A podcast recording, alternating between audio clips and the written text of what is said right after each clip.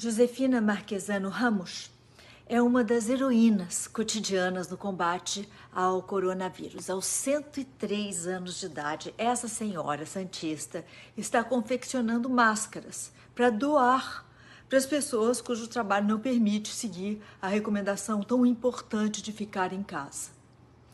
Josefina já era viva durante a devastadora epidemia da gripe espanhola e, inclusive, foi contaminada pelo vírus quando tinha apenas um ano de idade.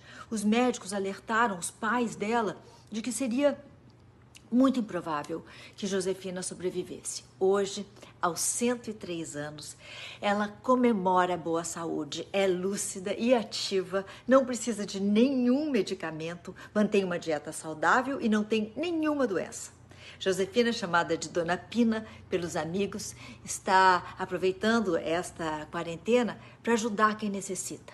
Para quem costurou a vida inteira, confeccionar as máscaras é algo que se faz com os pés nas costas. Fácil, diz ela. E é assim que ela traz segurança aos que precisam estar na rua. Vida longa para Dona Pina.